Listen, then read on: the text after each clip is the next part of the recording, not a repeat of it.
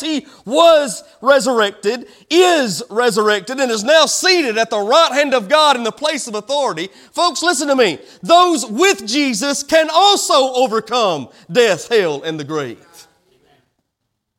Why would I want to worship a God who's dead? Why would I want to worship at Mecca with Muhammad when I know he's still in that grave? He offers me no hope for the monster that I face.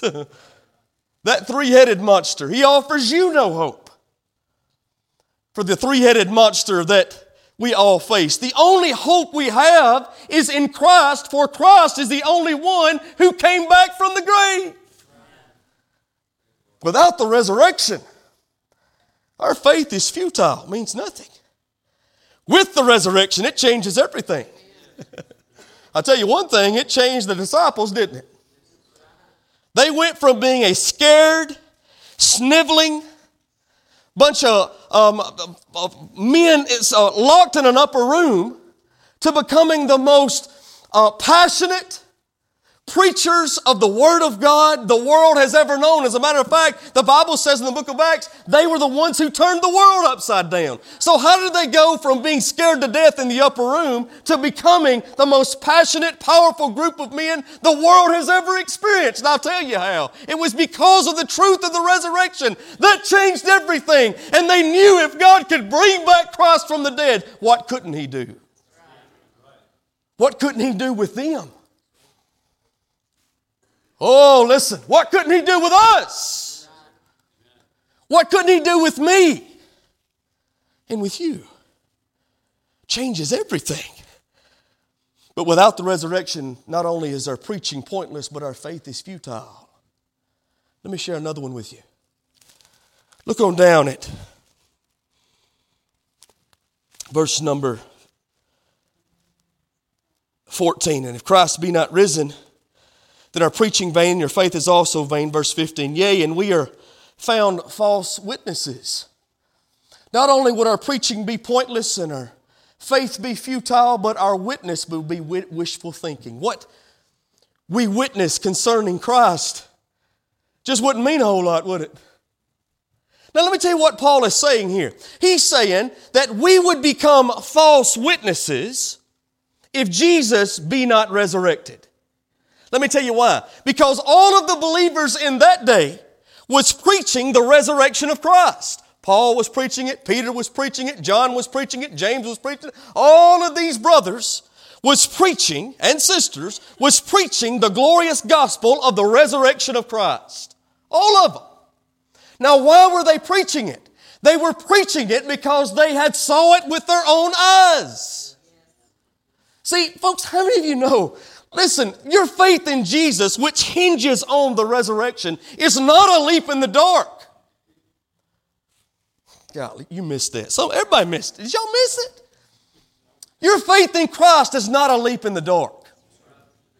Your faith in Christ is based upon eyewitness accounts that Jesus spent 40 days after his resurrection with his disciples before he ascended back to the Father.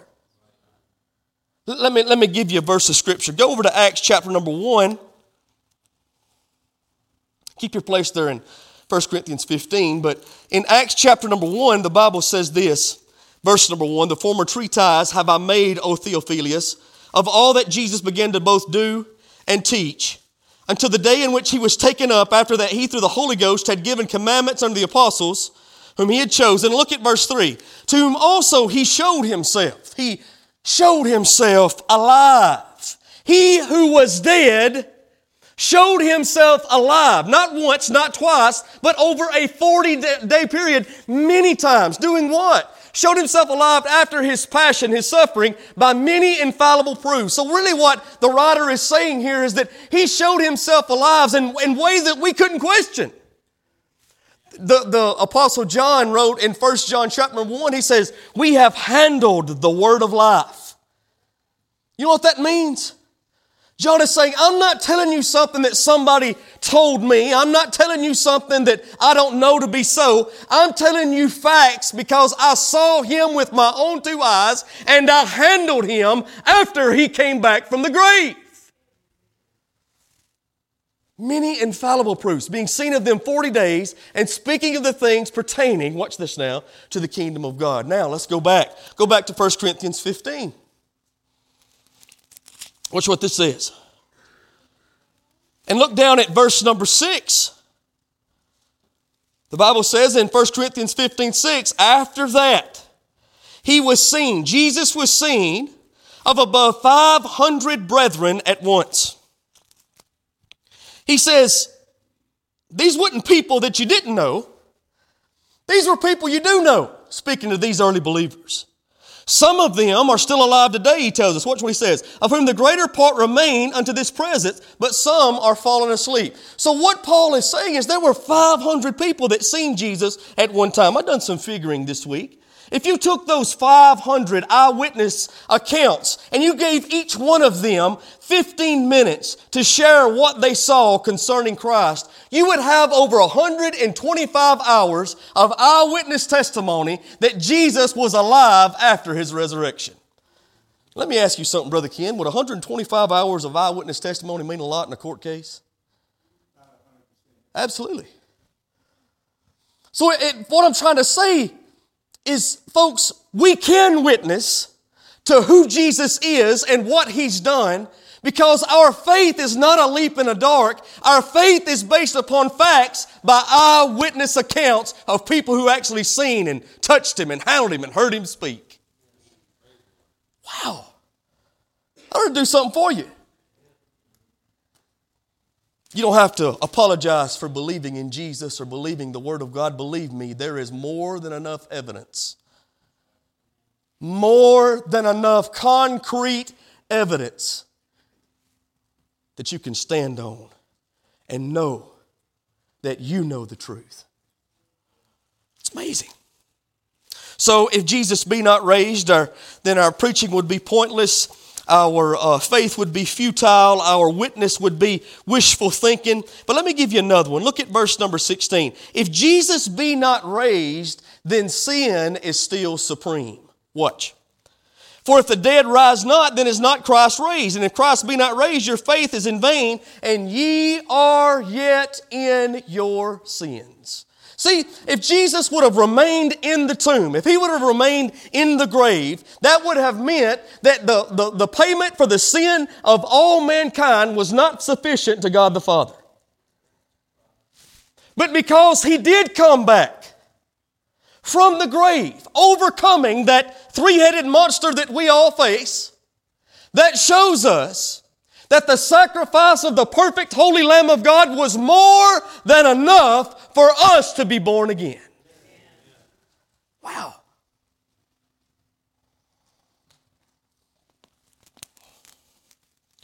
He's alive. now, folks, I, I know He's alive. Not simply because we know all these facts, and there are facts that back it up. Let me tell you how I know he's alive. I spoke with him this morning. Let me tell you how I know he's alive. He's made a difference in me. Let me tell you how I know he's alive. Not only do I speak to him, but he speaks to me when I'm ready to listen. Just like the old hymn writer saying, He walks with me and He talks with me. A long life's weary way. Folks, I'm telling you, He's real to me, for I have experienced Him. I've tasted and seen that the Lord is good.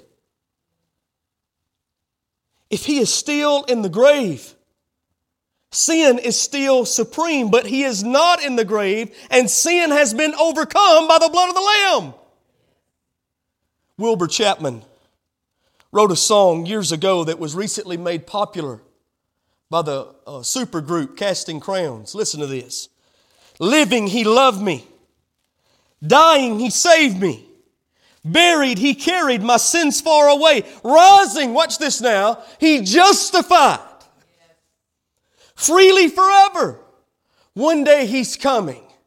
Oh, glorious day. Let me give you scripture to back that up. That's all scripture. Look at Romans chapter 4, verse number 25. I want to share this this morning before we go any further. Who Jesus was delivered, watch this now, for our offenses. What that means is he went to the cross because of our sin. But then the Bible says, and he was raised again, watch this now, for our justification. If he's not raised, then we're not justified. What does justified mean? Justified means to be made right in the eyes of God. So what the Bible is saying is Jesus was delivered up. He was offered on the cross as a sacrifice for our sins. He became, listen to me now, the Lamb of God that takes away the sin of the world. He was offered for our sin, our offenses, our sin at the cross. But listen, through His resurrection, we obtained justification in the eyes of a holy God. And now when God sees those who place their faith in Jesus, we are seen as right according to God's standard, not because of who we, who we are, because of who He is. Are you getting this? So He's raised again. If He be not raised, then st- sin is still supreme. I'm thankful this morning He has been raised. That's the point Paul is making here. Not only would sin still be supreme if Jesus be not raised, but I want to tell you, death would still dominate. Look, 1 Corinthians 15. Verse number 17, And if Christ be not raised, your faith is in vain, and ye are yet in your sins, and they also which are fallen asleep in Christ are perished. If in this life only we have hope in Christ, we are of all men most miserable. But now is Christ risen from the dead and became the first fruits of them that slept. Wow. Let me tell you how good that is that Jesus became the first fruits of those that have died in Christ. What he's saying is, Jesus was the first one to be raised again to walk in the newness of life. He was the first fruit, but how many of you know we are the harvest? Our, our, our Wednesday night crowd know what I'm talking about. With the Jewish harvest, there's three point, there's three different steps that they take. The, the harvest of first fruits, the general harvest, and then they go back and reap what's left in the field. I want you to know we are a part of the harvest, and the harvest is made possible because of the first fruit, and the first fruit was the Lord Jesus, the first one who came back from the grave. Now, one day the Bible says he's going to descend from heaven with the shout of an archangel, and all of those who are dead in Christ shall rise first. Can you say amen?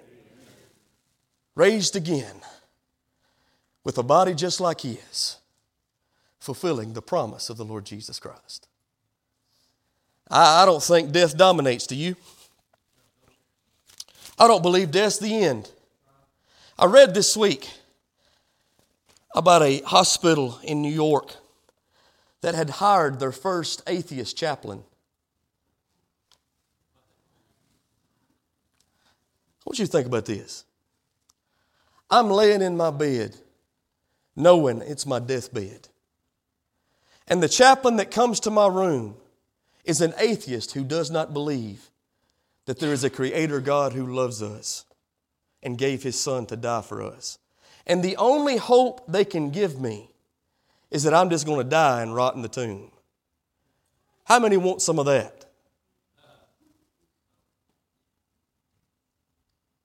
I want to read to you something I read this week that Dr. David Jeremiah says. He says, Are you going to ask me to believe that the intelligence that created this universe, I love that. Do you know it took intelligence, a mind, to create the universe we had? Had to. There's too much order in it. It couldn't just happen. If you believe that, you've got a whole lot more faith than I do. So it says that, he said that the intelligence that created the universe intends for it all to run down into the grave? That we are born crying and that we live complaining and then we die disappointed? He said, You're asking me to believe that? He said, That's it. I'm supposed to believe that the same great grand scheme of things that made an entire universe and created something called man is to cause all of us just to die and that's it? That's all we can hope for is to just get sicker and sicker and sicker until we die, and it all ends in a, a, vale of tears and we rot in the ground. He says, I can't believe that. I can't accept that. Logically, it don't make sense. I can't believe it. I don't accept it. You shouldn't believe it. You shouldn't accept it because the truth is Jesus overcome the grave. And in Christ, we too can overcome the grave. We don't have to fear death as believers. Yea, though I walk through the valley of the shadow of death, thou art with me. Thy rod and thy staff, they comfort me. Death for the believer is little more than changing addresses. My last breath on earth will be followed by my first breath in heaven. The Apostle Paul said, For the believer to be absent from the body is to be present with Jesus. He said, I'm in a strait, strait betwixt two, whether to stay here and minister to the people of God or to go on and be with the Lord. He said, I know it's better for me that I go on. Why is all that possible? Because Jesus defeated the grave. And we get in on it. Isn't that amazing?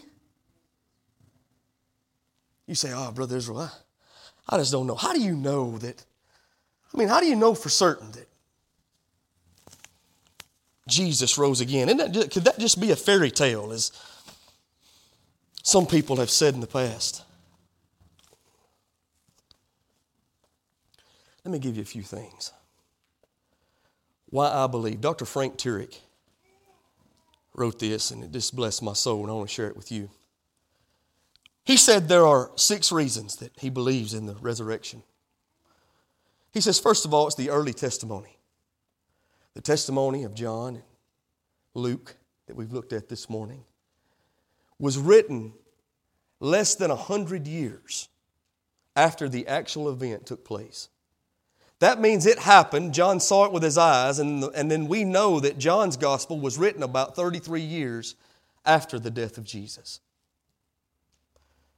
That is very, very, very early for an ancient document. I don't have time to go into it. I hope you're going to your Sunday school class, young adults. You'll find the reason of why that's so important uh, when we're talking about the authenticity of the Scripture. But early testimony, that's a big thing. Um, also, eyewitness testimony. Like we've already said, this is not someone making up what they believe to have happened, it's what they saw with their own eyes. John's gospel is eyewitness accounts of what happened in the life of Christ.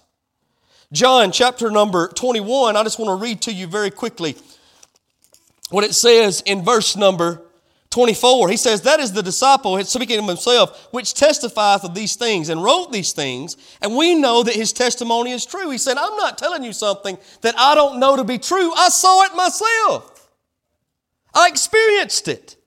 So not only do we have early testimony concerning the death, burial, and resurrection of Jesus, we also have eyewitness testimony, and we can find in the Gospel of John and in the, and in the book of Acts 140 different details that let us know it was eyewitness testimony. Not only that, but embarrassing details. There was a lot of embarrassing stuff that was written down concerning the crucifixion and the resurrection. One of them being that it was the women that went to the tomb on Easter Sunday morning. While the men was scared to death, locked in the upper room. They were afraid that the same men who had just come and arrested Jesus and crucified him would now come and crucify them. So they locked themselves in the upper room, and the women went to see to the body of the Lord. They found the empty tomb first. they met with the angel. Amen. Now, if, if, if I was John and I was writing that and I was just making it up as I went, I'm going to tell you, I would have never put in there as a man that I was scared in the upper room while the women was going to check on the body. I don't think John would have done it either. He, you know, him and James was called the sons of thunder. Let me tell you what that means. That means they'd get in the gravel with you. They didn't mind doing what was necessary if they thought it to be necessary. These were men's men. But yet, he writes in the gospel, they were hiding in the upper room while the women went and checked on the body. If he'd have been lying, I don't think he'd have put that in there. So why did he put it in there? Because he's telling the truth and he knew what was happening was going to be life changing for a world. So he said, I'm going to do it right. I'm going to write it down just like it happened. that and the inspiration of the Holy Spirit. So, early testimony, eyewitness testimony, embarrassing details. What about excruciating testimony? Do you know that all of the apostles except for John died horrible deaths, went through terrible persecution? You know that Peter was crucified upside down. You know that the apostle Paul was beheaded. Many of the others were beheaded, some of them boiled in oil. Some of them fed to the lions in the Colosseum. Now, why did that happen? Simply because they were preaching the gospel of the Lord Jesus Christ. They were preaching this truth of the death, burial, and resurrection. And all they had to do was shut up. Many times they would arrest them. You can go back and read in the first part of the book, the book of Acts, Acts chapter 4. They arrested Peter and John, brought them before the Sanhedrin, set them down there and said, Guys, you got to shut this stuff up about Jesus. You know what Peter said? He said, I cannot say what you need to do. All I can do is say what I need to do, and I can't help but speak what I have seen and heard. Peter says, I, I, I can't help but tell you, look, what has actually happened. And what you do with it's up to you. And he kept preaching this gospel until they hung him upside down naked on the cross. And all he had to do to escape that was shut up. If he is lying about what happened at the tomb that first Easter morning, I think he'd just shut up, don't you? Chuck Colson. Some of you remember him as the hatchet man for the Nixon administration. That's one thing that he always said that brought him to faith in Jesus during the Nixon administration when the Watergate scandal happened, all, all they had to do was three people keep quiet for a little while. I think it took about seven days and they all turned on one another. Why? Because they were all lying. And when men are facing persecution and they're standing on a lie, they ain't gonna stand long. These men gave their lives excruciating testimony of what happened to those who preached the gospel. What about expected testimony? The scripture in Isaiah 53 was written 700 years before the death, burial, and resurrection of the Lord Jesus. But you go back and you read Isaiah 53, 1 through 10, you're going to see that it describes perfectly, exactly what happened with Christ. Psalms 22 and 23 is another one extra biblical testimonies, and this is the big one. You say, Well, Brother Israel, you believe all that because the Bible says it. Yes, I do. I believe God's word to be His absolute truth to us. But let me say something else. Listen. There are 10 other documents other than the Bible, ancient writings that were written in that same time, other than the Bible, that tell us Jesus was seen alive after his death. That speak of the early apostles and share the same story they told on the pages of Scripture. Jesus is alive today. You need to trust him. If you haven't yet trusted in Christ for the forgiveness of your sin and been born again, why not today? The Son of God and God the Son was raised on a cross, but praise God, he was risen from the tomb. He overcame the three headed monster that we'll all face. And those who place their trust in Jesus can overcome death, hell, and the grave too. Won't you trust Him today? You said, Brother, I've already trusted Him. Fantastic. Are you living for Him? Are you walking by faith? Have you surrendered fully to the Lord Jesus in every area of your life? You know, it is your reasonable service.